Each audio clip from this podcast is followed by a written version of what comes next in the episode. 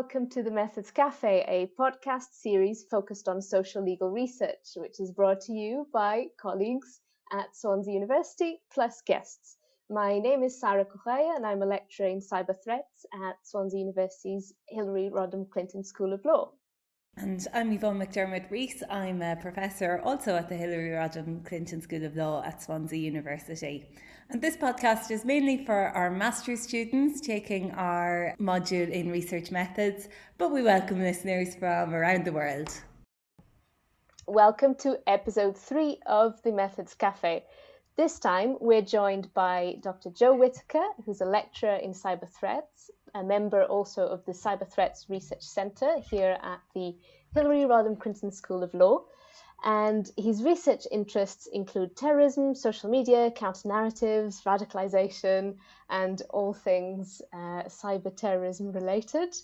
And we're also joined by our second guest today, Dr. Kamil Yilmaz. Have I said your name correctly? Yeah, Kamil Yilmaz. Kamil Yilmaz. Apologies. Close, yeah. Right. Thank you. and, and Kamil is a uh, postdoc also within the Cyber Threats Research Center. And his research interests, some of them overlap with Joe's, and uh, some, some of them don't. So they include political violence, radicalization, de radicalization, counterterrorism, uh, CVE, and methods such as discourse analysis. So, welcome to the Methods Cafe. Thank you so much for joining us. Thanks for inviting. Thanks for having us. Yeah. Brilliant. Uh, so, we were going to talk about qualitative and quantitative methods and the distinction between the two and like our experiences and, and thoughts on this distinction today. So, uh, first question for you is to start us off, what do you understand by quantitative, qualitative research methods? What would you say about these, so this kind of terminology that we use so much? Yeah, I'm very happy to start. Yeah, absolutely. um, so I think it's a very interesting heuristic that seems like it makes this huge amount of sense when we start off talking about quantitative research. So typically when we think of quantitative we think of numbers but it's a little bit more complicated than that it's it's much more about the kind of data that we're trying to access and it's data that is typically structured uh, in, in a certain way it's data that we're able to statistically measure uh, to test hypotheses uh, and to fundamentally make predictions which we try to verify, or actually more accurately, we try to falsify. And really, the purpose of that is to uh, try and make some kind of generalizations about the wider population that you're looking at. Kamil, do you want to talk about qualitative methods? Uh, actually, I don't believe in the distinction. First of all, in my research, I try to use both both of them. For me, uh, some of the points uh, you made are similar to mine, my understanding of what qualitative research is. So, the first thing, the most important thing about qualitative research is we explore things as opposed to like test things. So, we don't have a like a set of hypotheses beforehand. We are trying to, with ex- uh, qualitative research, we are trying to get gain in depth insight and it's about um, not empirical generalization, which can be applied to any population. And another like important feature for me about uh, qualitative research is it's naturalistic. So it looks at the real world situations as they unfold naturally, and there's a lack of preset uh, limitations on, on, findings. And another aspect is the, that it's emergent. So the research is researcher is flexible for any change uh, during the course of the research. So you don't have certain hypoth- hypotheses in your mind. You go to the field, you start your research, and things change and you can adapt. But in quantitative, you have less room for this. Yeah, yeah. It's really interesting actually because when listening to both of you, it becomes very clear to me the value of both of those approaches to collecting and, and analyzing data because on one hand there are some circumstances where we do want to generalize where we do want to make predictions we do want to test things but at the same time if things cannot readily be measured you know if we only had quantitative methods it would mean that we wouldn't be able to study them and we wouldn't be able to make informed decisions on on those issues right? So yeah really good really good way to start us off i think. So in your previous work perhaps i'll i'll start with uh, with Kamil this time. Yeah sure. uh, what, what sort of qualitative or quantitative methods have you have you used in the past? uh, in the past most of my research i should admit that was more qualitative than quantitative when i used quantitative it was mostly descriptive statistics and there's a reason for that I have a background in international politics and anthropology.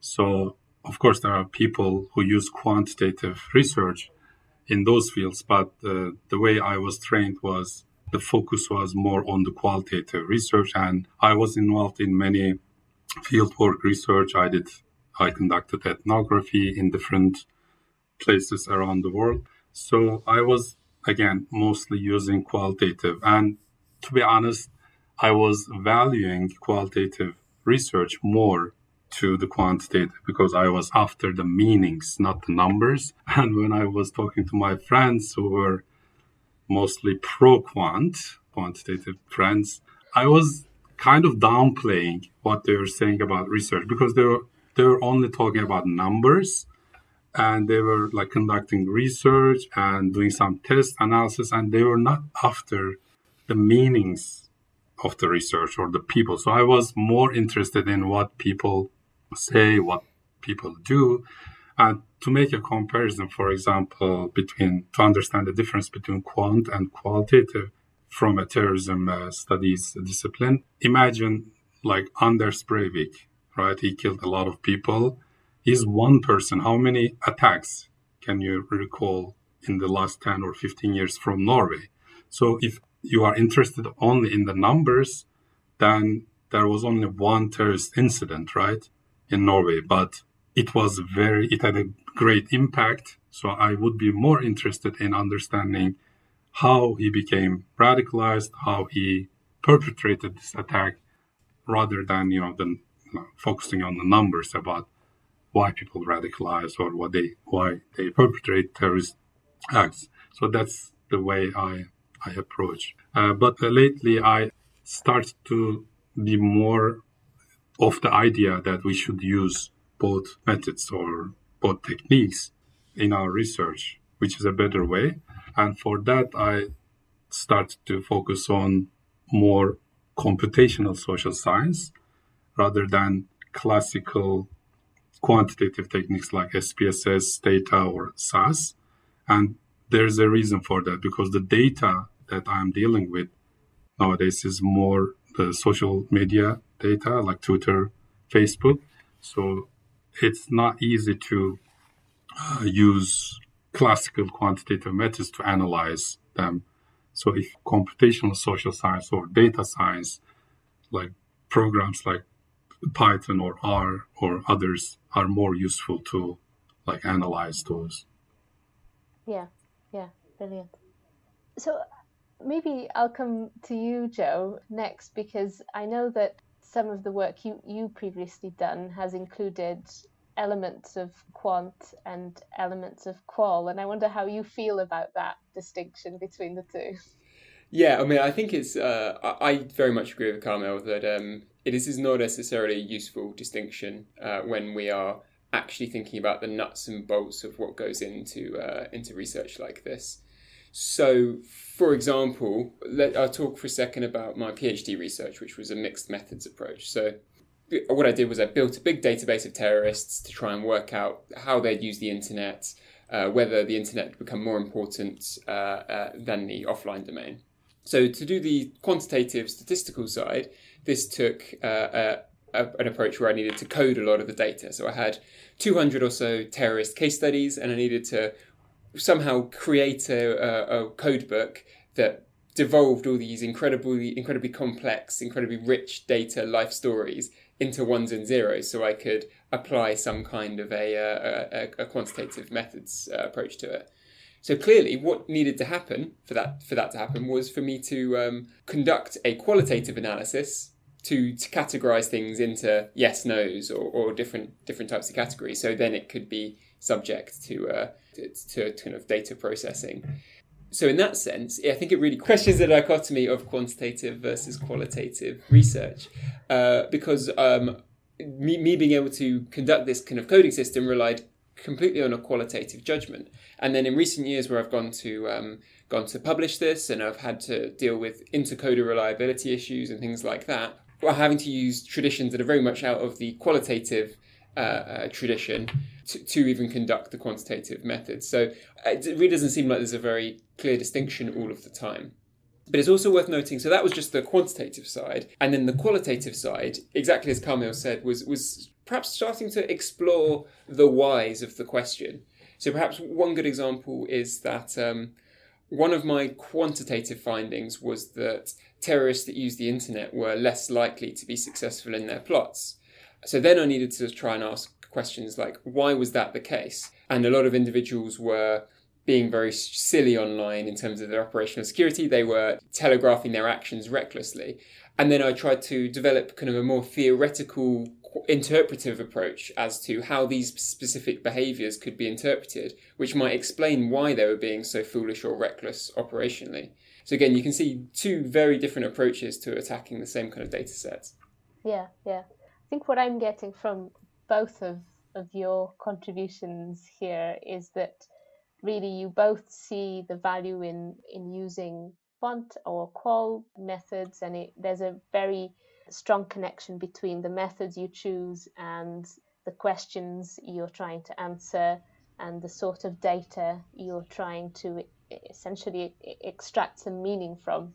And uh, yeah which is which is fantastic. And i think one of the things we will be doing in a few weeks time is talking about thematic analysis and talking about how there are actually very distinctive approaches to thematic analysis which is is a qualitative uh, method, but you can do it in such a way where even though it's qualitative, you are really valuing these ideas of reliability, like you said, Joe. And some some approaches to thematic analysis really focus on these notions of reliability and and in a way that's almost closer to the kind of positivist side of the of the of the scale Whereas some other approaches to thematic analysis are very much, you know, not interested in reliability at all. It is about the interpretation of that particular researcher, and so long as that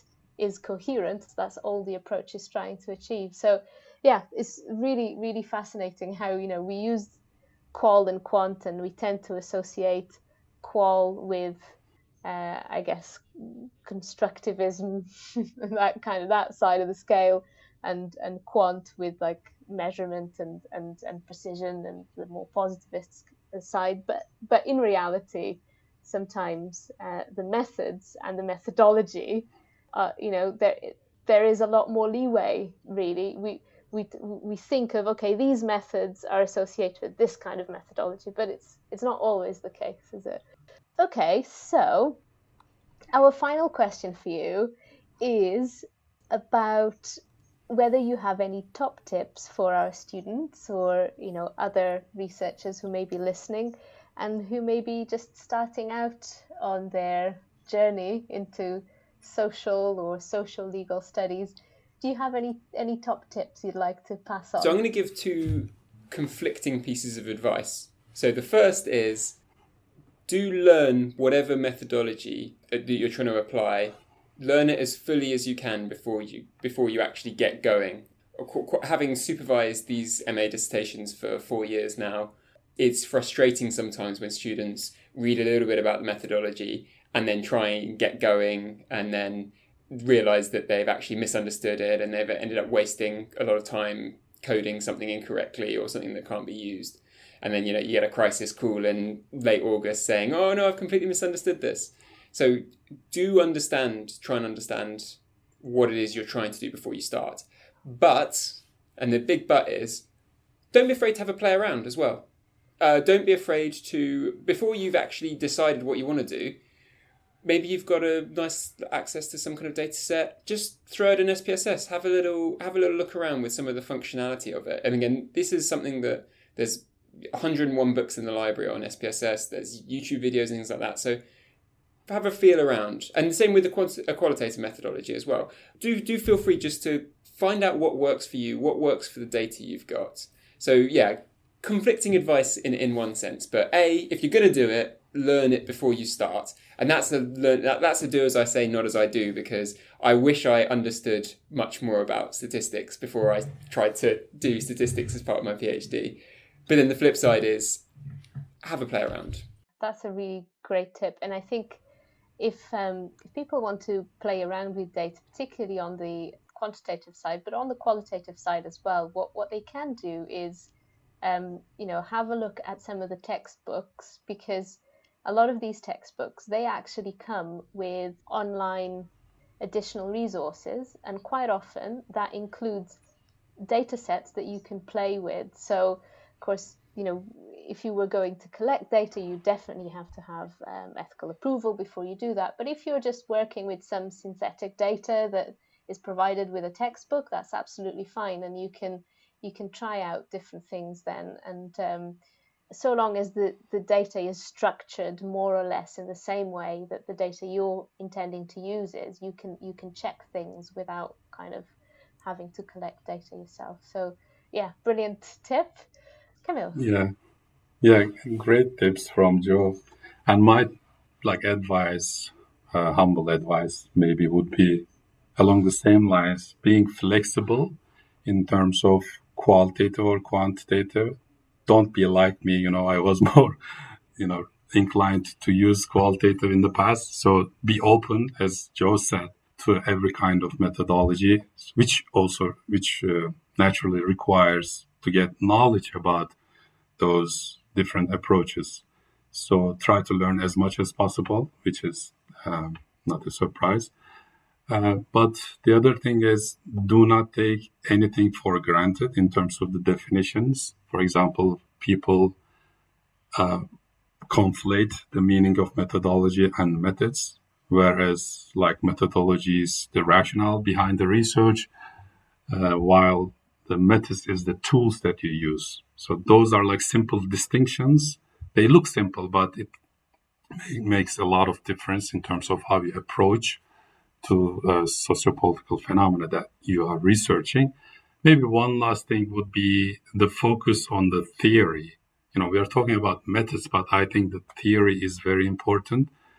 In my research, I try to use theory a lot in designing the research, what's called theoretically informed methodology. Some people use an acronym for it, TIM. So I would recommend um, students to search for it. So why the theory is important uh, has to do with the fact that you know it helps you uh, in the de- designing of your questions, in the conducting the research and doing the analysis, and doing the write up. So if you have a like clear theoretical approach, it helps you in all these fields. Just to give a like short example, Joe mentioned about his PhD dissertation, so I should mention as well. So my PhD dissertation was on the radicalization of individuals from terrorist groups. So I used a, a theory-based method, what's called rite of passage, and I called my model a rite of passage model for political violence. So when I read the uh, texts about rite of passage, I read most of them from classical anthropological texts about people who are living in distant places. And not many people or nobody used it in the terrorism research. But I used it as a like simple tripartite approach to uh, rite of passage, which I adapted to terrorism. So in every everybody has is going through these three passages separation transition and reincorporation so the way I approached the de-radicalization issue, I used this approach, which helped me to conduct interviews in that tripartite model, analyze them in that tripartite model, and write it up in the same fashion. So just to like summarize, I think um, having a good, solid theoretical background helps not only in terms of how to approach things, but how to actually conduct the research and select the most important and the best questions and best tools to to finalize your research. Great, and I think it speaks to some of what we've been talking about in the lectures, which is essentially what you want to end up with is with with a, a project that's internally coherent, and that means that you know your theoretical assumptions and uh, your uh, methodological design and the specific methods and your research questions they all make sense together as a whole. And and in many ways that's the key point that I get from from what you were saying there. And I think sometimes you know students when when and researchers any any of us really when we're starting out researching a new topic we may not be entirely sure on you know exactly what our theoretical assumptions are. You know when we're just starting out and that, is something that you can discover and then you can go back and forth between the theory and your questions and your methods and you, you keep going back and forth until you're confident that it's all aligned and it all it, it's all coherent so yeah nicely put grand well i think we've come to the end of this episode it's uh, the only thing left is to thank you very much for joining us. It's been a pleasure. Thank you for having us. Uh, yeah, I hope maybe you can join us again some other time to talk about one of your projects or a particular methods. Um, anytime, you're always welcome. Thanks, Sara. Anytime, Sara. Thank you.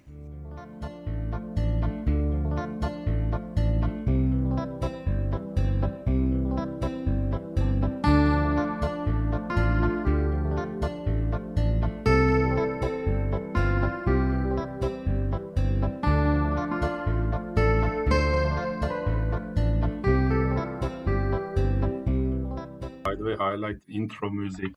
Thanks. Uh, yeah, we need to cut this this part. I, I, I, have to find a way to say